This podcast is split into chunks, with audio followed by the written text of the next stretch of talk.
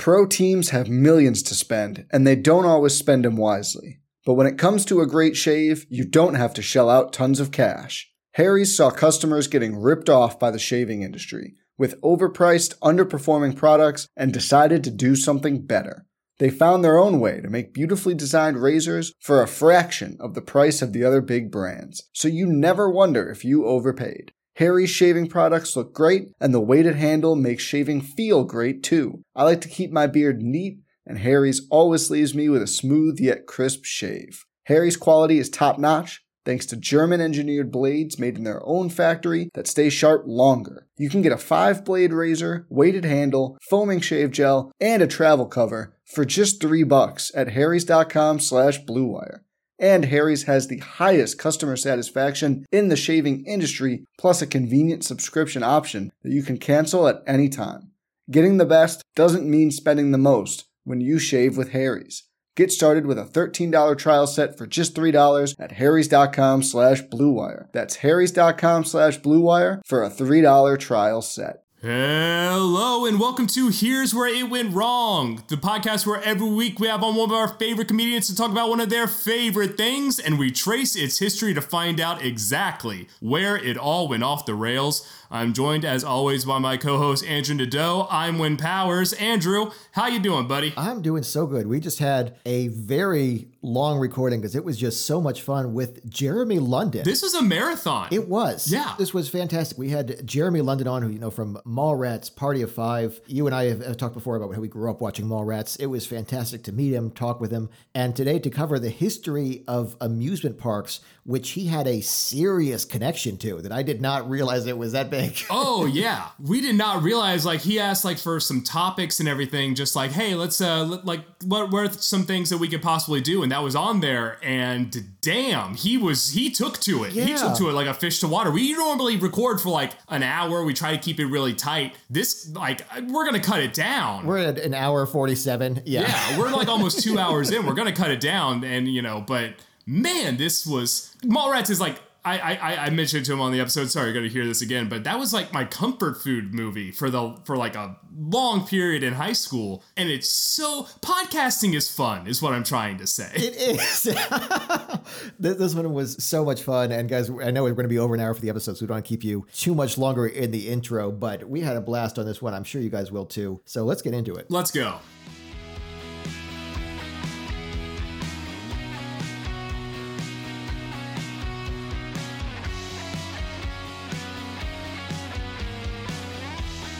Jeremy London, thank you so much for joining us today. Oh man, you guys are paying me a lot of money, so Yeah. I kind of have to have to have to be here. Really blew the budget on this one. it's uh, with with the entire hundred dollars we made over the last two months. That's all going into this one. and I've already got uh, a steak with my name on it. With that, I'm kidding. I, I'm, I'm kidding. Just glad to be here, man. Uh, This this will be fun. I'm, I'm glad you could find time for us. I know you said you're working on a new project right now, at least one, right? Yeah, we've got a, quite a few things going on, but right now I'm, I'm co-directing and producing a movie uh, down here on the Mississippi coast uh, called Interfere, and uh, uh, it's a just hilarious sci-fi comedy. You know, there's just uh nothing you know it's too serious about it. And I play just a complete asshole sheriff in this town, and we've just you know it's just a fun thing. And the thing is, is my my business partner in it. He uh, owns the uh, the studio in uh, Pascagoula, Mississippi called WGUD. And last year they made this little movie called Interfere for like twenty five hundred bucks, and it actually is really really good. And so they got they've gotten such good response from it that they decided to make a feature film of it,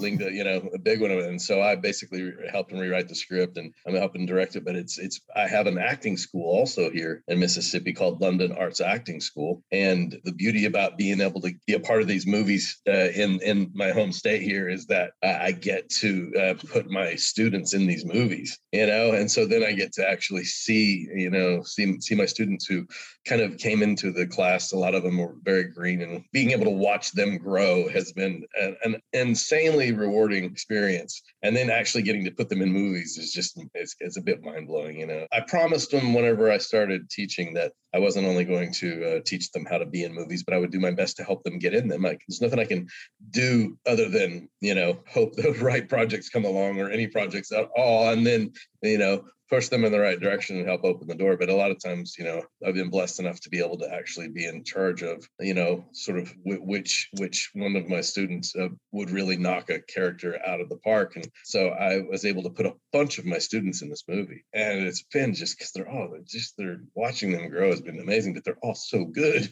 well, they're learning from the best, so of course. well, thank you. I mean, that, that really I appreciate it. It's you know, it's true. You know, if you know, if I didn't go through crazy things that I've been through in my life, I never would have probably been in the position to where I have to go. Well, man, I better think about doing something else. And what else can I do? I mean, I really that qualified for much. And so, you know, at least you know, thought ah, I'll give this teaching thing a try. And I really didn't think I'd be any good at it. Turns out I'm pretty decent at it, and I really enjoy it. And the biggest reward for me is not knowing what the hell they're doing. Yeah. at all. And then watching them get to the point where I actually feel confident putting them in a movie. You know, it's a trip. Yeah, that's amazing. That's uh I mean, I gotta say I feel ripped off. I went to acting school down in Alabama and apparently I should have gotten one state fucking over if I yeah. wanted to get the real experience. Damn. Dude, hey, listen, I teach on I teach through Zoom and whatever, man. I teach online. I'm glad to work with you anytime you want to. That's London Arts Acting School. Might hold you to it. It's been a while. I've been out of the game for a bit. I've been doing the podcasting thing for,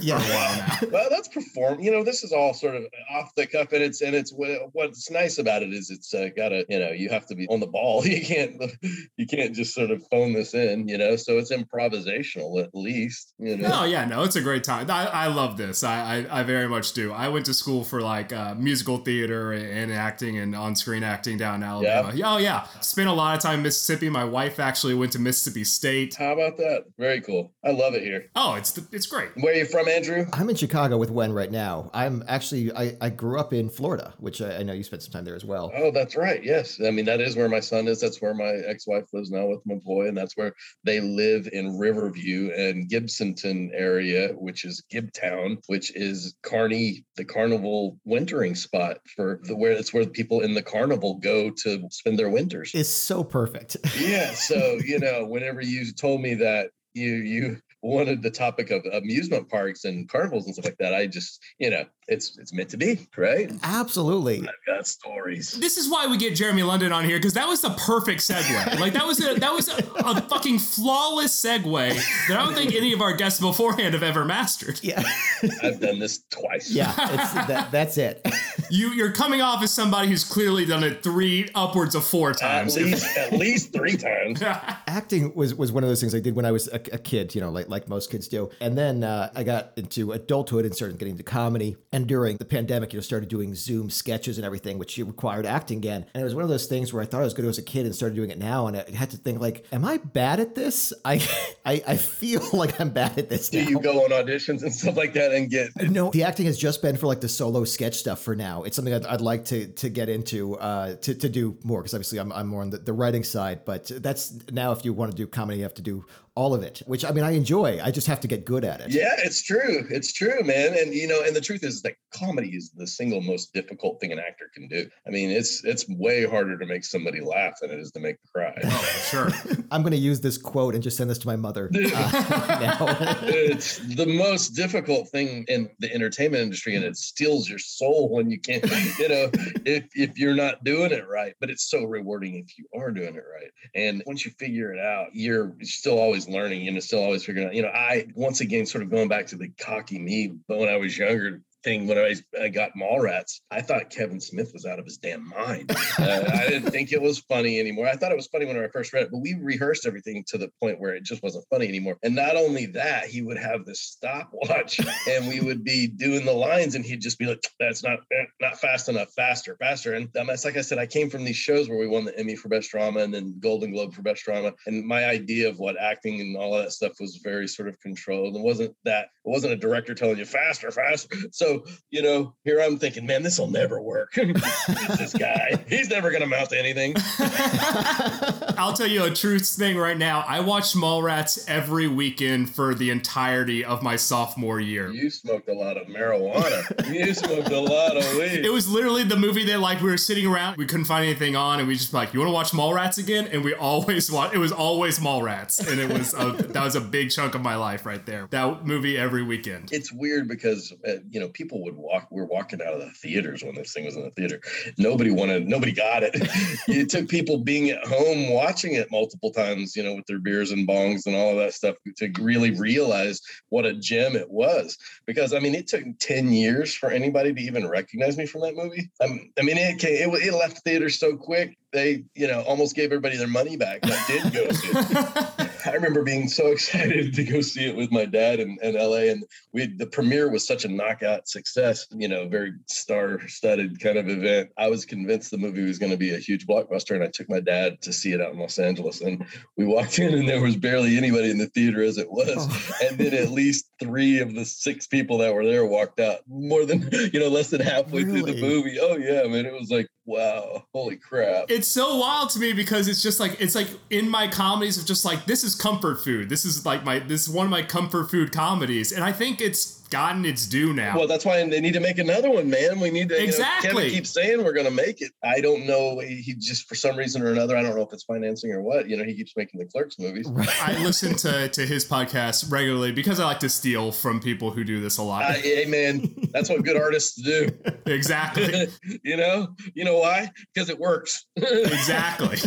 Good artist seal. That's the whole thing. It is. It is. You still have to do it. Bottom yeah. line, it's more like good artists emulate because you know it's it's not cut. It's not cut and paste. You still are doing it. You know, it's one of the things I tell my acting students. I tell them before you know worrying about memorizing words uh, in a scene to memorize the scene itself and what's going on in the scene and put actors that you admire in the roles. It's called uh, creative visualization. And I always put actors that I admire in the roles because they do things that I wouldn't maybe do myself. You know, they make these choices that I wouldn't do myself. And uh, so it just sort of was about sort of a different different type of perspective. This is my shit. I I I like I went to school. I went to school for this. This is this is my. I love this shit. I live for this shit. I'm having a great time. Good. It's not that complicated, you know. Some people will try to convince you that it is.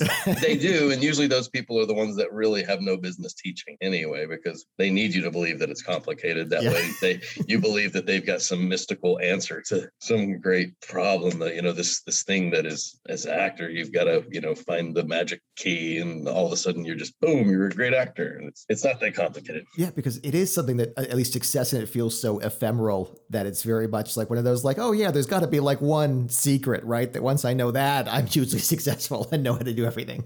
right. And you know, the fact is, is that most acting books, like Uta Hagen and you know uh, Meisner and all this, you know, they're these. You get these big books, and the truth is, is most of that is hogwash. First of all, those people never acted in movies, and so why the hell are you taking their word for it? And then on top of that, honestly, all you really need to know to really be an actor, it can be written in a book about this thick, not this thick about that thing. So all of that extra is BS to confuse you to make you think that they know something that you don't know or that you'll never know, and you have to keep working at it, working at it before you will know it. And all it does is fill the actor's head with a bunch of doubt and uh, insecurities that get in the way and that cause anxiety and cause things that, that actually get in the way and interrupt the actual ease of what it is to play make believe, which is all you do. You know? I'm so much more confident going into this now. Ne- next Good. sketch I do, I'm I'm gonna just yeah. No, seriously, Good. everyone who's listening, please sign up for his acting school because this is shit that I've been thinking for years and I've been told was not the not the truth. So fuck yeah, this is awesome. I love it. Yeah, man, that's good. I, I'm telling you, I I I could write an acting book, and I probably will. And it's it, it won't be very long. I can tell you that because it doesn't need to be. The bottom line is is you teach people how to do it. You teach people how to get to where they need to go by teaching them the proper way to learn.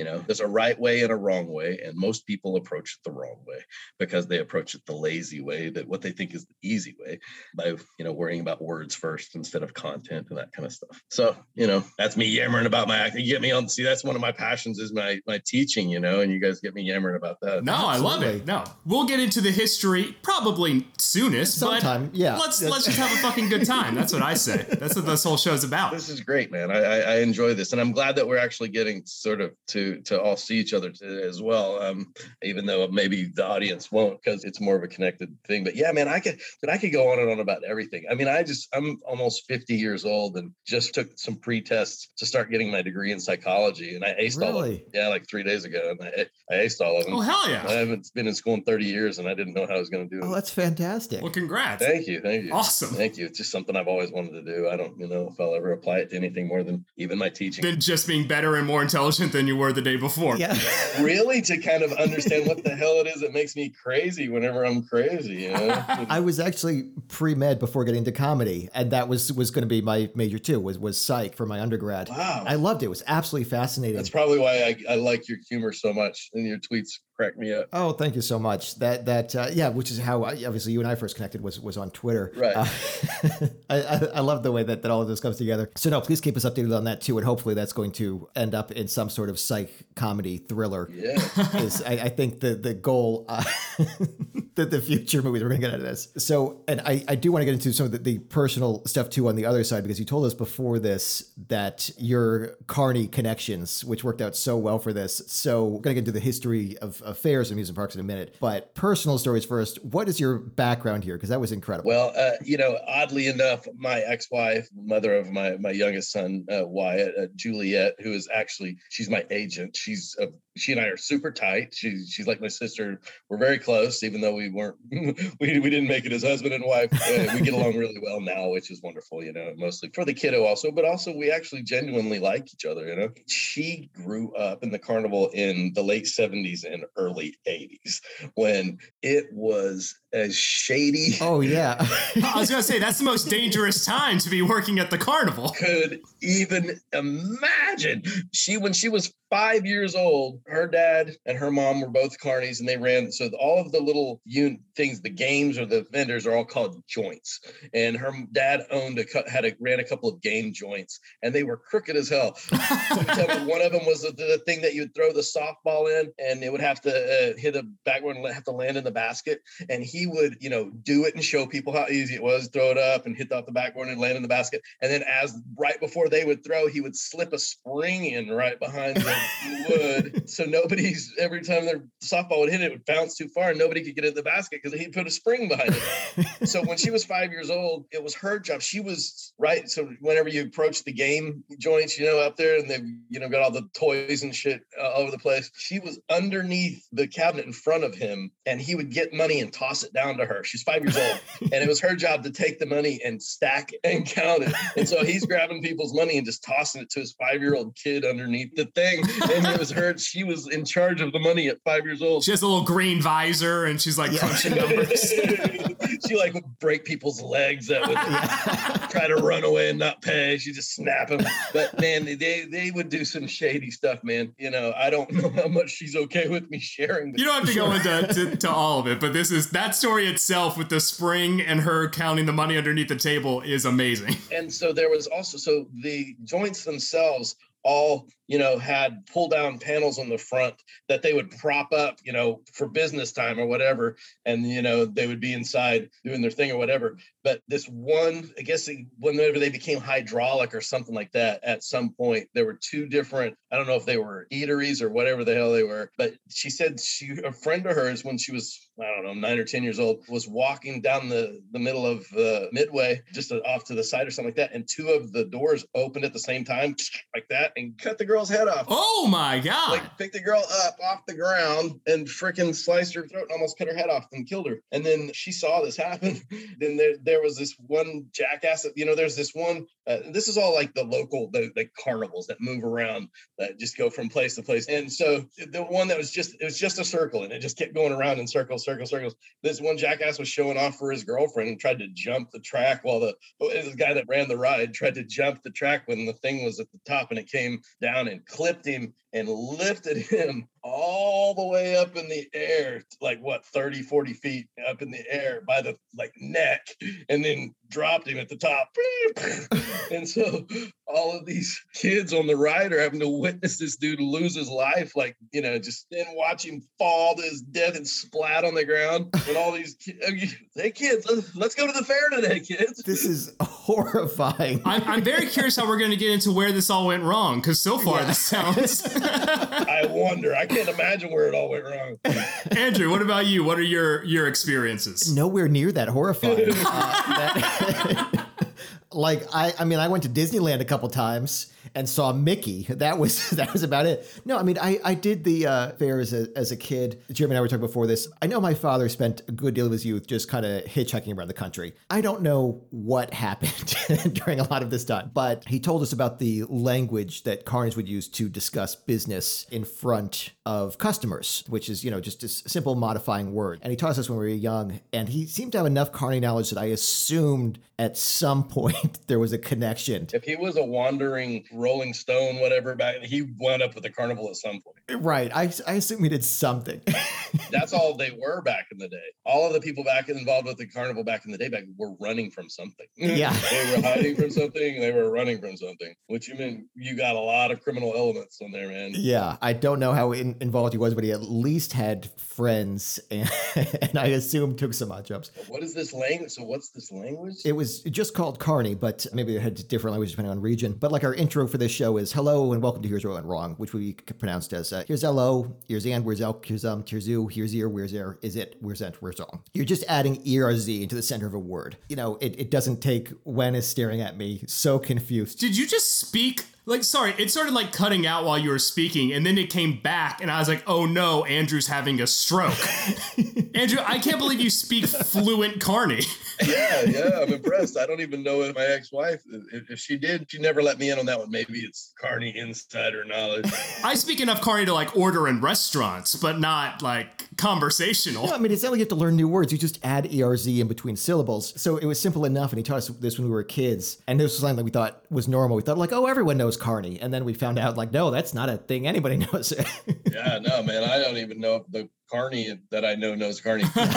she might. I mean, that might have been, you know, you never know. But I, regardless, you know, it was a completely different sort of underbelly of society. They had their own everything. Oh, yeah. And I mean, you know, this way you could easily identify marks and point out how this game was being set. It was all used for towards the con. So it was useful to have your own language so you could discuss things openly. And and the con it was, man. I oh, mean, oh, yeah. it, it was a grift and a half for the probably 95% of its existence. Oh, yeah. It really kind of has only been regulated in the last, you know, sort of 10, 15, 20 years at the most. It's pretty new that it's like actually become, it was weird because it's painted as this wholesome thing throughout most of history, but it really is, as you said, about 15 or 20 years that it actually was wholesome. Before that, it was pretty horrifying behind the scenes. Yeah, my ex-father-in-law and my ex-sister-in-law, they own, they still own a lot of food joints and uh, game joints and stuff like that. And everything is regulated. The food inspectors come in, and my ex Juliet told me about, you know, she remembers having to sell green hot dogs just to get rid of the inventory, you know. You can't just throw it out, and it is close to St. Patrick's Day, so it all makes sense. It, right. it flows. Make it work.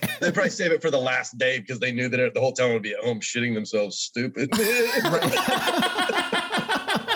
They're like, yeah, save the green ones for the last day. We're gonna get the hell out of here anyway.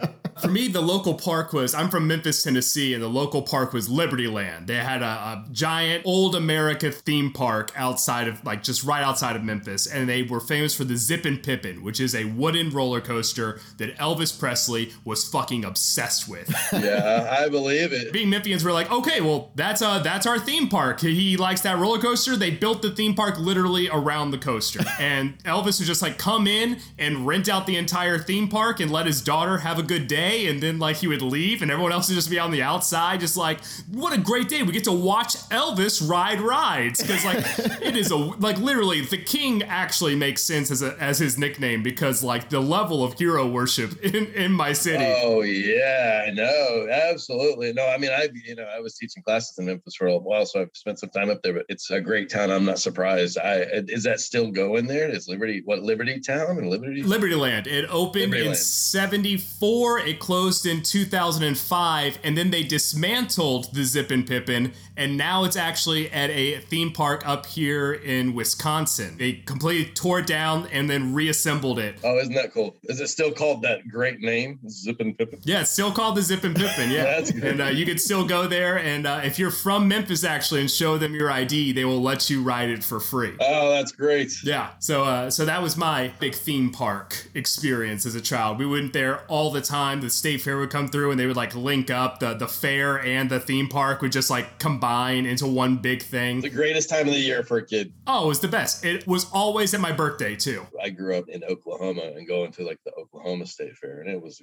you know always great. And then I wound up in for you know do you know when we lived, I grew up on a farm for a long time, and so we would had show cattle, and so I wound up you know showing a cow Right. at the local state fair, which was so exciting at the time. Fairs had so much range. It was Oh my God, we used to we used to, and it was during the state fair. We had in 4-H was this horticulture stuff that we did, and literally it was a competition, like a team competition that these every school would send to the state fair, and we'd have to go into this warehouse and like you'd have to identify just all of these different types of leaves from trees and different plants, grains, and all this stuff. And I was 13, I think, and my sister and I and uh, our friend won first place in the, the whole state at 13 years old uh, at the state fair, which was just you know that's incredible. The dream. it was such a huge deal to us. You know. Did you get the blue ribbon? Oh hell yes! Yeah.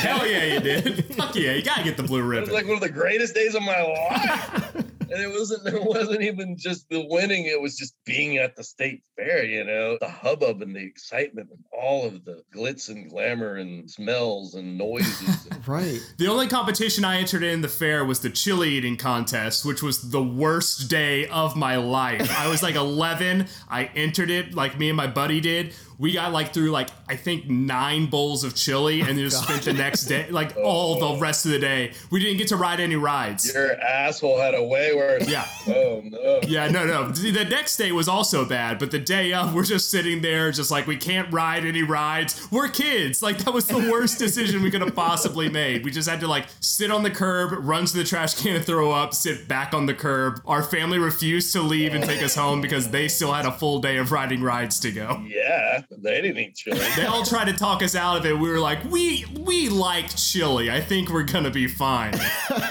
How far were you from winning this at nine bowls? so fucking far, Andrew. So far. I think the winner ate like I think 17 bowls of chili. So Yeah, you didn't realize that there are people that actually do it professionally, which that is a whole other subject, man. What the people hell? cross state lines to beat mine and my best friend's ass completely in chili. Eleven year old's ass. I hope they're telling this story today too. Like, remember that time I just kicked an 11 year old's ass? I remember back in 2007, I beat this 11 year old ass. Yeah, man, that's so weird. Even this Joey Chestnut dude that eats the hot dogs, like, Oh, I, I woke up and I, I watched all of it on July 4th. I had to You do did. it. Oh, it's a I'll punish myself by watching it. I'm I'm in awe. oh, it's just like I would have nightmares about that.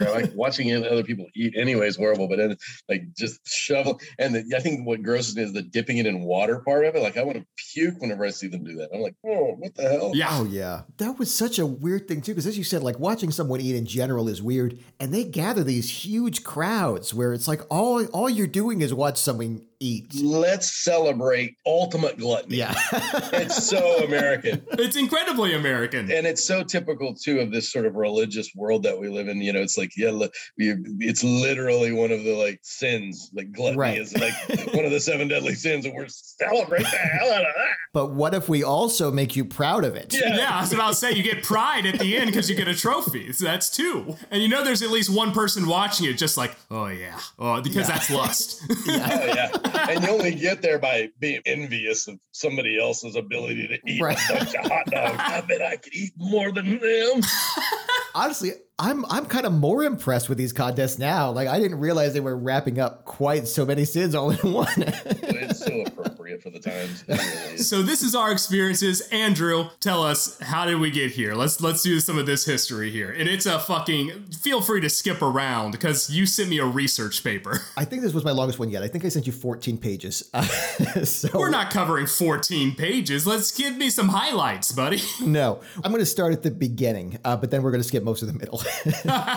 Where did the podcast go wrong? Yeah. well, Andrew just got really obsessed with research on this one for absolutely no reason. Uh, so, if we go back to the origins of amusement parks, they formed out of three long standing aspects of history the fair, pleasure gardens, and exhibitions. So, large picnic areas are also kind of discussed with this, but it's also like a, a picnic area. It's not that big a deal. We're not going to count that shit. Yeah. the last two sound like porn events or something. I don't know. they really do. I was going to say the exact same thing. Pleasure gardens and exhibitions. I believe when I first moved to LA, there was a place called Pleasure Gardens right down the street. Yeah.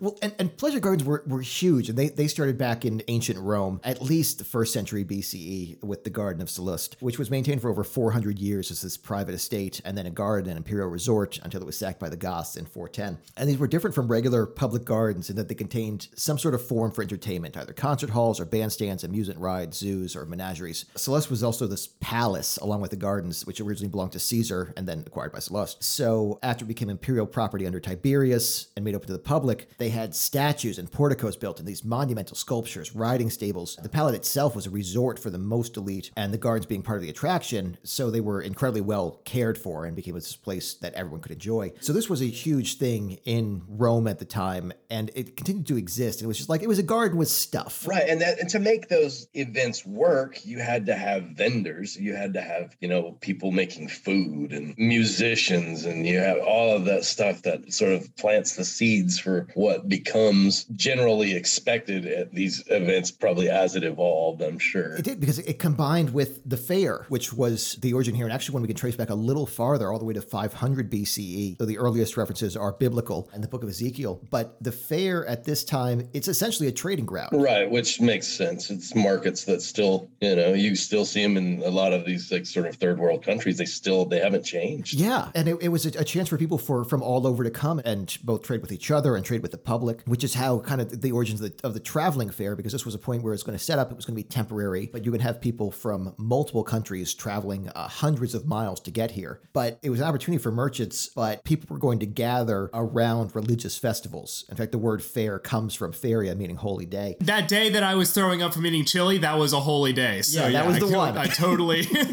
I was praying to that trash can pretty hard. So It turned into a holy day. Little did he know he was going to be talking to God all day. Oh God! Oh God! Make it stop, God! I'm glad Wen was keeping this tradition alive for, for all of us. It becomes religious regardless, just because you're praying not to die. At least not die on the toilet. I had not considered the circles, but you're right. There's a lot of just like, I hope I don't die at fairs. yeah, and man, rides back in the day were so shoddy. There was probably a hell of a lot of praying on those too. Oh yeah, it's kind of when we get to the, the early the early rides. wait, I looked at how some of these were powered, like the the first roller coaster, and they just got kids to push them. Like you just hired a group of boys, and they just shoved you down the track, and that that was the first roller coaster. They're like, hope you get back. Yeah, we don't really measure a lot of things in boy power, but we really should. I mean they had a, a lot of jobs where they just kind of hired kids because nobody else wanted to do it. Like uh, the original switchboard operators were originally teenage boys. They only switched over to women because they kept cursing at customers. Like they couldn't it's like guys all you have to do is connect them you just move a plug and they're like okay but i'm gonna say fuck you first That's hilarious. I'm not surprised. No. The- the men men haven't evolved. That was could have been a hundred years ago, and that's a blip in our freaking existence. You got the poison of testosterone just running through your veins and making you an asshole. we are going backwards. I don't know we we have to dip into all of that today, but golly, holy cannoli, uh, that's a whole nother ball of wax, I suppose. it is and one we should cover too because Pro teams have millions to spend, and they don't always spend them wisely. But when it comes to a great shave, you don't have to shell out tons of cash. Harry's saw customers getting ripped off by the shaving industry with overpriced, underperforming products and decided to do something better.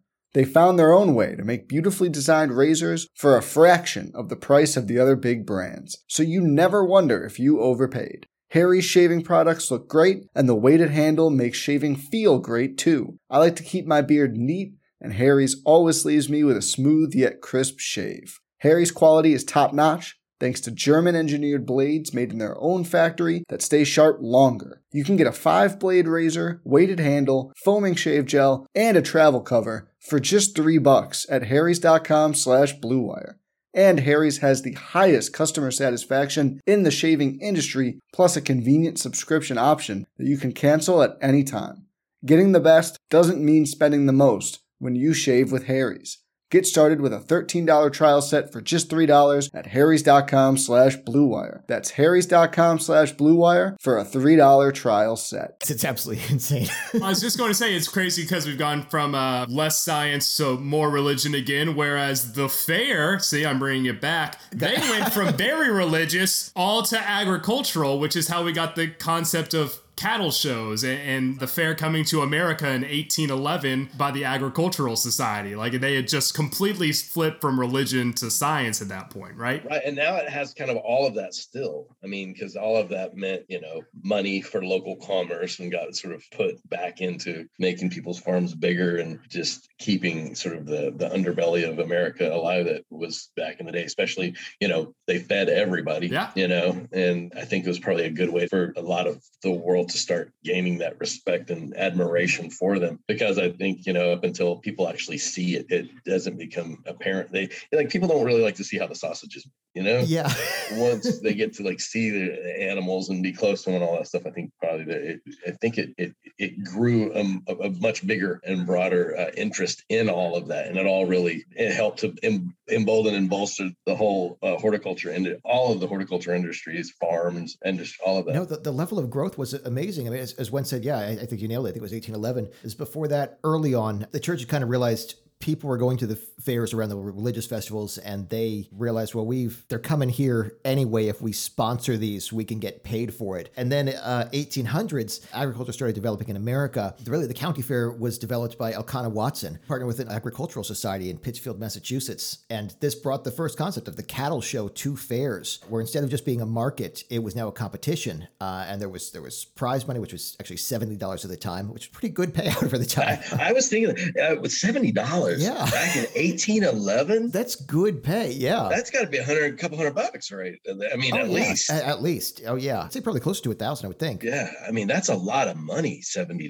for 1811. It really was. So Watson worked for years uh, helping other communities develop their own. By 1819, most counties in New England had their own agricultural societies. By the end of the century, almost every state and province had at least one agricultural fair exhibition. And evolution of fairs over the next 100 years changed more than in the previous thousand. Just like technology. I mean, yeah, it was just this huge explosion all of a sudden. And to give you an idea, a $100 in 1811 would be worth $2,074.02 today. So yeah, this was a this was over a thousand dollars worth of money that they were giving out. $70 was over a thousand.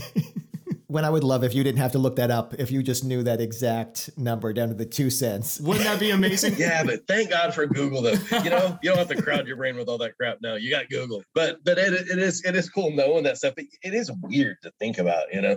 But you know, things were a nickel was would get you a, a lot back in the day. Yeah, oh, yeah. In, in fact, the, when we talked about pleasure gardens, the first one was Vauxhall Gardens was this big thing in 1732. The, for the opening day, 400 people, including the Prince of Wales Wales showed up and they paid an entire guinea uh, to get in. So what's the difference between a guinea and a shilling? That's what I want to know. Back in the day, especially, what, what was that? So I believe it was about the equivalent of a penny to a dollar, getting being closer to a dollar. Because after that, in fact, the price was reduced down to a shilling. And a dollar back then was a lot. I mean, if seventy dollars it was. was a thousand, then one dollar was. This was a purely high class event. In fact, after that, a guinea bought you an entire year's pass, which would be printed onto a little silver coin with your name engraved onto it.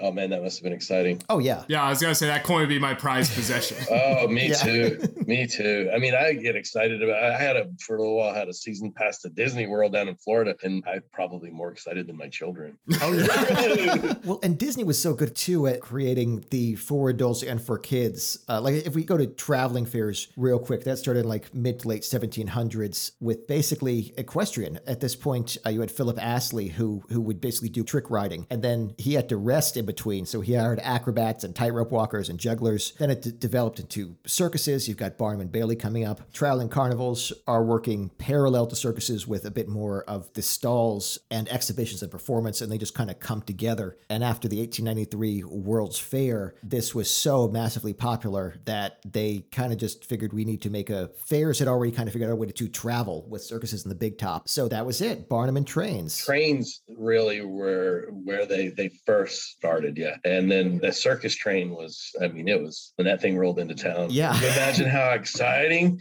these little farm communities that never nothing ever happened there ever and then all of a sudden barnum and bailey rolls into town It was incredible. Like I remember seeing the cartoons, like, and I didn't realize that was real when I was a kid. When they have like the giraffe sticking its head Yeah. out of the top of these train cars, so like, yeah, oh it was 100% you know and could you imagine just think about what it must have been like to see a giraffe Yeah. i mean whenever you when you've only seen donkeys and goats and horses your whole life Maybe a drawing of a giraffe one time. Right. maybe a drawing which you probably thought was just a dr seuss made up something or other that doesn't exist I read an account years ago about Hannibal crossing the Alps because I, I couldn't figure out why he would put so much effort into elephants. Like this was a lot of work. He lost most of them. I mean, they, they were amazing, but it's like these were these were battle elef- elephants. This had to cost you a lot of time, a lot of money. Why would you do this? because it worked Yeah, well, what I read was like nobody had seen an elephant before. These were essentially monsters to them. could you imagine seeing it's like a dinosaur coming in? Exactly. That's true. That's some shock and awe tactics right there. when you didn't even have like a concept that a dinosaur even like existed and then all of a sudden just running at you could you imagine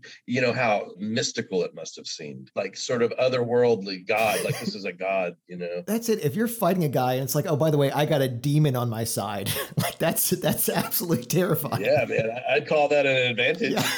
so this was, uh, in a positive way, the same effect that circuses and amusement parks had. It was that same shock and awe, but less terrify your enemies. uh, you know you just you get you know historically the geniuses that were barnum and bale you know Oh yeah. pt barnum and you know even oh god what's the name of the the guy that got out of the, the guy that got out of the handcuffs Oh Houdini. Houdini, yeah. Houdini, oh, Houdini. incredible. Yeah, Houdini. The showman, you know what I mean? Just it, it truly all sort of spawned from a vaudevillian kind of roadside performer carny place. It all they're all carnies, man. It was. It it grew massively from this, and it was weird because like uh, down in, in Florida, I lived a couple hours from Sarasota, which I went to once. which is where the circus people winter. Exactly, That was where I went just to see the Ringling Museum, which was astounding. I mean, it was weird because this was, you know, you, you obviously had the carny side, but also they made so much money from this. And the Ringling brothers were art collectors, and they they turned this estate into a massive museum, which has a great Dutch masters collection. So if you happen to be in Sarasota, for like our two listeners that might be, go check it out. I've wanted to check that out actually. And I think that that does lead us into the, the development too of, of when this other form kind of came in with the official topic for this episode, which was the amusement park, because this did give a chance for something much bigger to form. And I did some research trying to, to find the first one. And the very first one I could find was as a theme park, which was just uh, now it's in a fixed location. It's an amusement park with a theme. Santa Claus Land was the first one in 1946. So I started looking at how this came about, and it formed because there was a, a town called Santa Claus, Indiana. They named this in 1850s because they tried to call it Santa Fe, and the post office said they couldn't because there's another Santa Fe, Indiana. So they said, "All right, fuck you. We're gonna call it Santa Claus." And, and the post office was just like, "Fine, I guess that's that's I guess." yeah, you can call yourself whatever you want. that must have been fun around Christmas. Well, that was it because after that, it was the only city in the country called Santa Claus. So they received thousands of letters from kids trying to write to Santa. It was actually cool though. Actually, the postmaster of the town gathered volunteers to help respond to all of these kids that were writing to the city. I love that story. It was great. Back, I don't know, I think it was maybe like the 50s or something like that, when they started building NORAD. You know what NORAD is? Yeah, yeah. It's that under, you know, the underground military facility that's sort of where everybody's going to go if there's ever nuclear war. And there's whatever.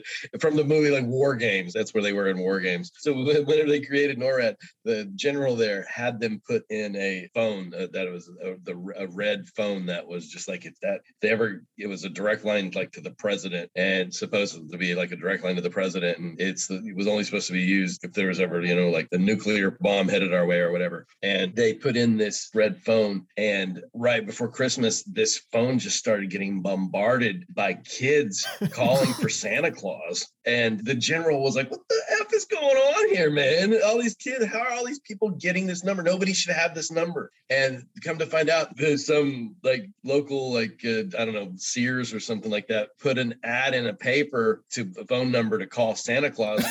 and it was one number off of, Oh, of what this number to this like nuclear phone was. So it was supposed to go to like a Sear Santa Claus, and it went to Yeah, the it- phone, and no, that is incredible. Get to NORAD instead of like this Santa Claus, right? And so the general, when he realized what was going on, created the what is now the system of kids being able to track Santa Claus. It all comes from NORAD, like during Christmas. Yes. And so the, the general, instead of being pissed about the whole thing, he was amused. And not only that, they started like taking these kids' phone calls and stuff like that. But, you know, I clearly got a new number or whatever, but they Right. set up a whole different department for kids to be able to communicate with Santa Claus during that. But that's how it happened is that kids thought they were calling Santa Claus and they were calling for NORAD.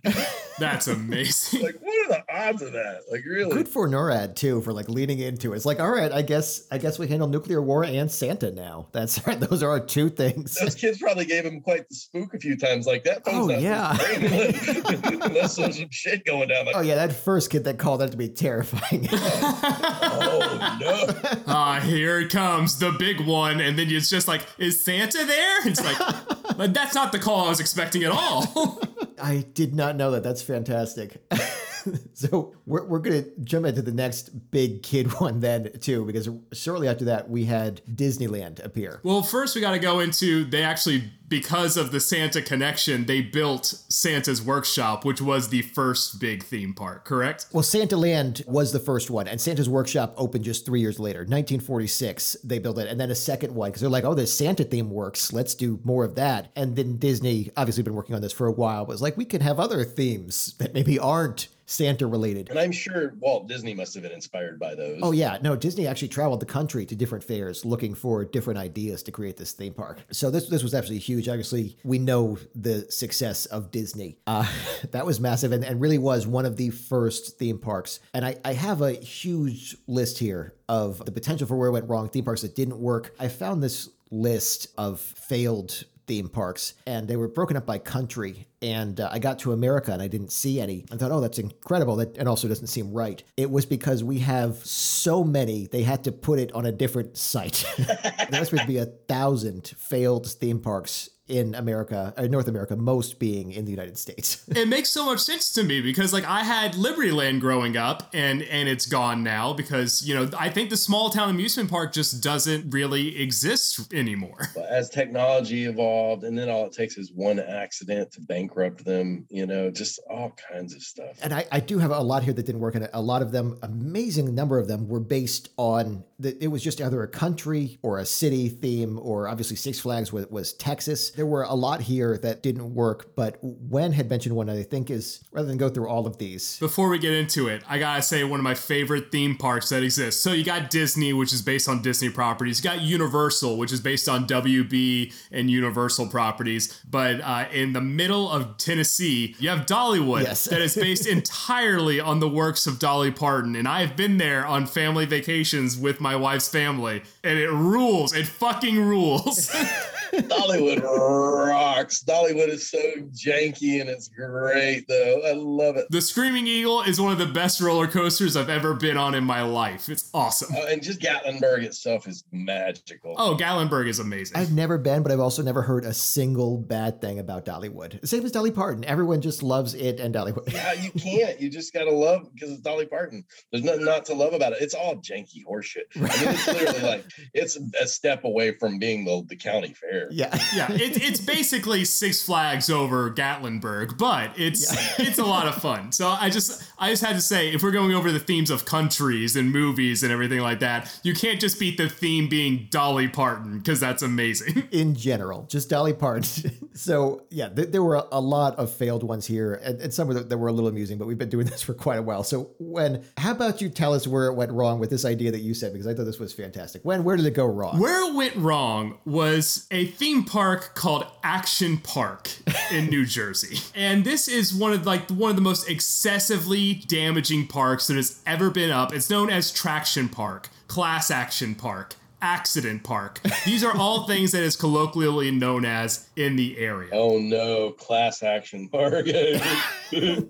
That's not good. It had in a bunch of guests. It was more affordable than going to Disney World, things like that. So it got people all over the New York area who would travel down to here to do it. And the rides were just poorly designed. There was basically people who were untrained. All the staff was underage. The guests and everyone there was drunk or and overserved. They didn't have serving limits. Including the kids' staff. The child staff was drunk operating these rides. and nobody ever really built rides like this. And they didn't really test them. It seems that they just kind of guessed how they were going to work and then sent people out there to try to build them. the security director of the park, after one of their first big incidents, was a 21 year old who just happened to have been working there for two years, and they said he was experienced enough to be the security director of an amusement park. what could go wrong? I don't, see, I, don't, I don't see the problem. In total, six people have died at Action Park, and these deaths were responsible because of the safety standards of the park would be repeatedly violated. State regulators would send a strong message, and they would do nothing at all because they didn't actually care. Yeah. Injuries were so abundant that the park was brought down by personal injury lawsuits just becoming too expensive for the park to catch up. There's several documentaries on this. One thing that they had was just a rope that swung you out uh, from a bridge into a giant pool of water and people do flips and everything. They didn't like check the water levels and things like that. And also, you have to understand this is up in New Jersey, New York area. They had situations where people would go in, this is their first time getting into the water all day. They would hit the water, it would be so cold that people would have heart attacks it would have to be taken out by child lifeguards. oh god, the, the other insane one too was that because they made this more affordable, you had people going here that had perhaps never been in a pool before. Oh. You didn't know how to swim necessarily, and again, as Wen said, the child lifeguard, their wave pool, it averaged over two dozen rescues for lifeguards per day. I'd imagine. I don't know how six seems low. I mean, yeah. I think they got lucky with only six. That sounds like there's been six a day. It was there. I mean, there were so many injuries. I, I was really surprised it was only six. One of the, the weirdest ones, though, was that they had a kayak ride and the river was propelled by these fans. Uh, one of the guys' kayaks tipped over, and he when he you know got out to right it, one of the fans' wires had come loose and electrocuted the water. Oh my god! like electrocuted on a water ride. It was insane that this place stayed open. Yeah, definitely put water with electricity in a child. Yeah, yeah, right. You had mentioned the the tidal pool where they had the two dozen drownings per day. Right. And the lifeguard chair was known as the death chair, which meant like they would put people in there to break them in as lifeguards because they would start saving people's lives within the first hour of sitting in the chair. I cannot believe this place existed. What parent sends their kid to this place? Like, how much do you have to loathe your child to be like negligent ones? Go, please go. Uh, try that wave pool a few times. If it doesn't work the first time, come back. the the reputation was was so well known for this that it started attracting a clientele that exclusively wanted the place with no rules. Like it wasn't for the rides anymore. Oh God, that just tells you everything you need to know about humanity. Oh yeah, thrill seekers are a fun bunch. One of their biggest things at this park was the Alpine Slide which was a giant cement and fiberglass track oh, where you'd sit on a completely open wheeled cart. So just basically a piece of wood with wheels on the bottom and a handbrake. Oh my god! Uh, and the handbrake typically didn't work. Uh, was either rusted, locked up. Like people just slam into each other all throughout this because like you're just regulating it yourself. So somebody who's wanting to go slow is going to get railed by somebody who's going as fast as humanly possible. People are flipping off the track. I mean i guess it does uh, add a, that extra layer of excitement to the day. Gives you a little bit more of a maybe I, maybe i won't make it to the day. Well, yeah i mean you had you had a person whose whose brake was broken by locking up and immediately behind that person whose brake was broken by not working at all. So it was just full speed speed crashing into each other. Oh my god. Like I just don't understand how it made it past the first year. That is so bizarre. Well, in fact, the owner would pay his employees to test out new rides. He'd pay them hundred dollars for this. And one one of the major ones they had, like the employees on the tests got bloody noses and bruises and they were banged up. And he just opened it anyway. Oh, they're alive. Yeah. They Yeah. made it. No broken bones. We're good. Yeah, no broken bones. He's alive. Mulvihill was the owner of this, and I, I read an account with his son who spoke proudly of his father. He said if he could find a guy with a crazy idea for a ride, he'd hire the guy, even if he never built it before. And he said this is a positive. It was like, dude, this is why people kept dying. you can go to the guy and then go talk to an engineer who might know what's going to happen. there are other people to hire. Like Donald Trump saying, I'm the king of death. That's not something to brag about there, buddy. If you want to know how great the park planning was, they put the beer pavilion right next to the go kart track. well, I mean, listen, it sounds like a good time. I'm not gonna lie. Like it's always sort of you up the game a little bit when you just might die, maybe. If you didn't die, you loved it.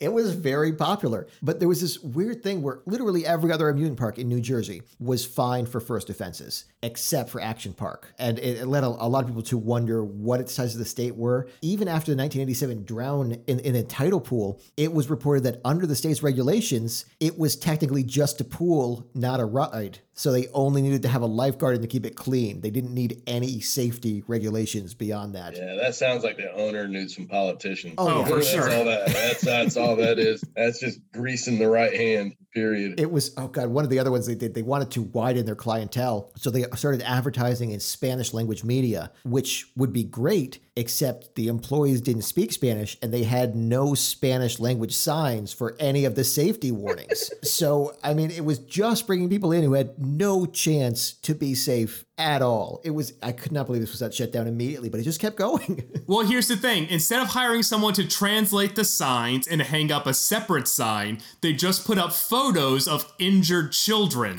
as if that was going to be enough warning to tell you that this will result in injury. which is horrifying. If you want to know about the people just like operating these rides, it was all like teens and things like that. And they would go and they would get hammered, and they had a shed that they would just like do drugs and have sex in and fall asleep. And then they would wake up and open the park the next day hungover and like just let everyone in. I, I cannot believe this place existed and just I, I mean it, it received numerous citations for safety violations between 1979 and 1986 including the allowing minors to operate rides and failing to report accidents but when the paper started digging into this they found they were only fined once this entire time they just got away with absolutely all of it Yeah, that's that only happens if you're in with the local people that, that call the shots, the judge or something. it was ridiculously shady Oh my god. And it's New Jersey. Come on. yeah I don't think there's any surprise here. In the 80s. Yeah, oh, yeah. In the 80s.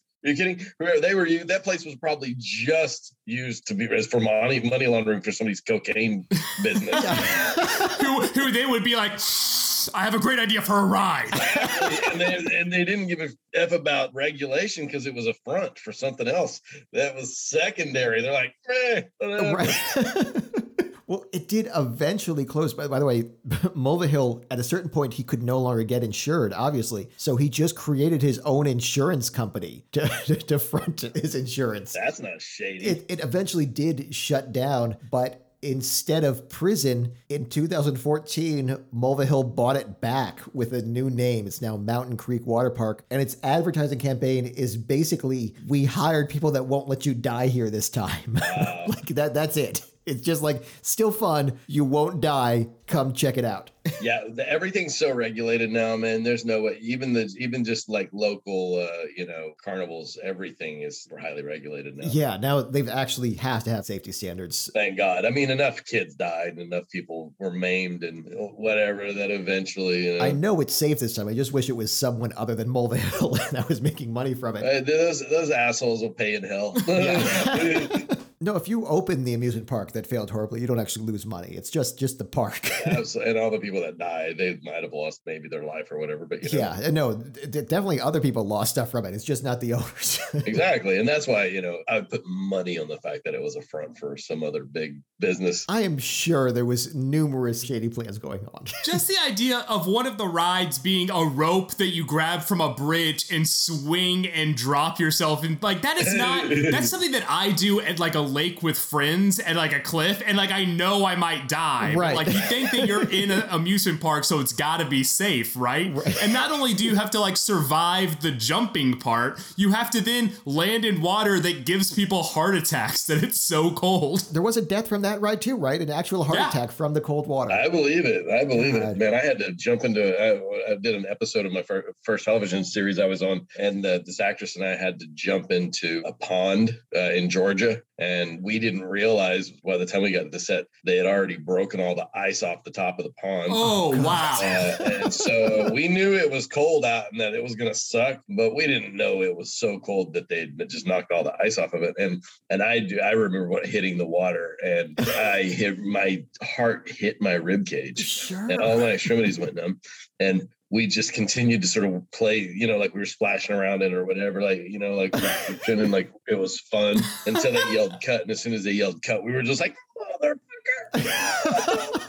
Like, just I couldn't believe they made us jump in this freezing water. Congrats to acting through it because my first thing would have been to reemerge from the water and yell, "What the fuck?" we didn't want to do it again. We didn't. We didn't want to have to do it again. If we fucked it up, then we didn't have to do it again. Oh yeah, no, no. I know intellectually that's what you should be doing, but my emotions would tell me to scream. oh, we were pissed. I was mad, man. That's the first time I'd ever um, actually stood up for myself uh, with a producer on, on the set because I was pissed that they made me do that, and because it, uh, it, it put my life. I didn't realize, but I mean, it generally put my life in jeopardy because my heart hit my rib cage. I felt it. It was the coldest thing I'd ever experienced. And so one of the producers came up and he was like, "Oh my god, that was incredible, guys! Give us one more." And I was like, "No, I'll tell you what. You go." I told him, I said, "You go jump in that water right now. Go jump into it, and you splash around and pretend you're having fun, and I'll give you one more." He goes, "That's a wrap." Get in the oh, ropes. Oh, oh man, that was brutal. So yeah, I, I, can, I feel for those people and and the fact that you know anybody would want to jump in water in New Jersey and right.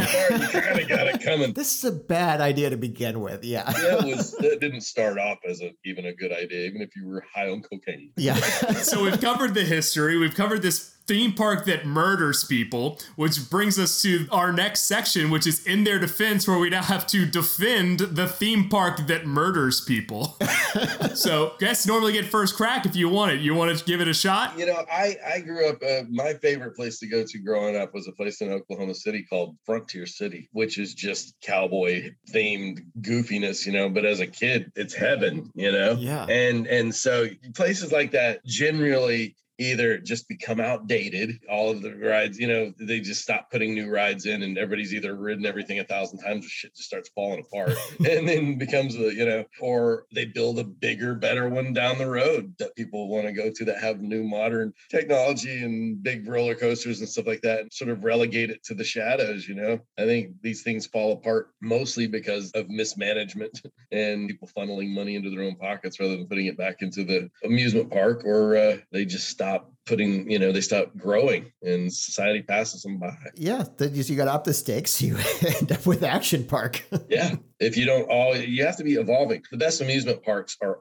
always evolving. That's why even Disney World and Disneyland, as big as they are and as much money as they make every year, but it's also the same reason why the price of tickets are going up and up and up because they're always adding new stuff. There's a new land every like two or three years at this point. Absolutely, absolutely, because our ability to pay attention is not very refined. We always need new, new, new, new, new, new. my brain with new stuff. Andrew. How are you going to defend action? That was a good one. How are you going to defend this? Look, if you didn't die, you had a great time. Oh hell yeah!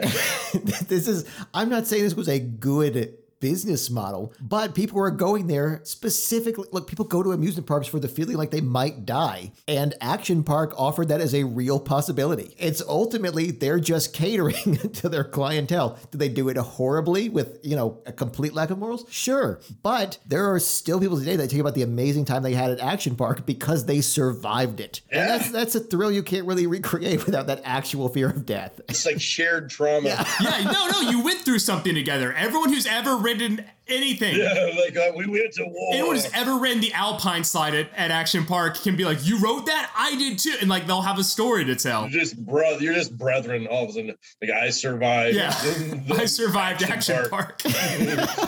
My defense, I mean, very similar. When I was a kid, when I was a teenager, I didn't know I could die. I would like put a broken broom handle, tie it to a rope, and put it on the back of someone's like scooter or moped, and I would like rollerblade around town like that. I would throw all the pillows in the house onto the first floor of the house, go up to the second floor of the house, and jump off into that thing of pillows. Been there, done that, yeah. I've, I've done the rope swing into a lake. It just wasn't in the environment of a park. all these things are things that I truly would love and have a great time doing. Yeah, we did it under bridges into rivers. Right. exactly. It's an amazing time. 100%. The problem is somebody has to be in charge of it and it be in like when someone's in charge they're in charge of people's safety. So it doesn't really work as a park idea but every single ride is something that would have been completely my shit at some point in my life. So I will say the park itself probably a net bad for the world, but the fact that it existed, if I had been there at the time, I would have loved it. It would have been my favorite place on earth. And that's my defensive action park. Uh, yeah, and if, especially if you didn't have anything else. Yeah. Oh, yeah. Kids need something to do. People need something to do. And that stuff is always sort of going to evolve from something pretty raw anyway. And so the first evolution of most things is pretty archaic and then it becomes something a little better and bigger. But then, you know, if the the the shadier person is running the place and grifting the money out of it, you know, they're they're like they're making money as it is, then they're just going to do the, as as minimal effort as possible to get as much money out of people as possible. Exactly. You're right. It was essentially the first modern water park, and if you consider how many people died just like figuring out which berries were poisonous, and now we have blueberry pie. And you know what? This was Action Park was essentially that. It was the berry testing early days. they were the guinea pigs. They were the guinea pigs that keep us alive today. Well, I think that about covers it. We, we've got the history of amusement parks. What we loved were obviously our own experiences growing up. Where it went wrong was Action Park and just the multiple deaths, which was incredible. It's amazing that you have more than one death on the same ride. If you're like at a certain point, you chase a ride. The first carnivals and, and, and, and stuff like that used to, they used to have naked lady shows on the midway and stuff like that. Like not only were they, they the, could the rides almost kill you, but the kid could see some boobies. Oh, yeah. Burlesque shows were a big part of it. You're not going to get that at Disney World. Yeah, you want to get that at Disney World. That's my defense for those little things. They fucking work. You're probably going to see some shit at Action Park. All right. Well, we can't do do better than that. That I mean, Disney. If you want to take this suggestion, I feel like you're going to in- increase your clientele here. That's a whole different park. You will get my business. well, guys, I mean, we obviously we need to make this park happen. Uh, but but for now, thank you all for listening. Jeremy London, thank you so much for coming on today. This was an absolute blast. Hey man, glad to be here. That was fun. We got to do this again. Absolutely, Please. we'll have you back anytime. Yeah, we still got aliens and like stuff to talk about. We have so much. We can cover pretty much anything. if at any point you're just like, I want to talk about something on a podcast, give us a call. We'll do it. We'll have you on. Yeah. thank you all for listening. Jeremy, thank you for being here. To our listeners, if you enjoyed this, please subscribe, give us five stars. And again, uh, subscribe to our Patreon. It all helps us out so much. We're going to be back next week. We hope you'll join us then as well. Wen? I'll see you next week. Bye. Bye. Bye guys.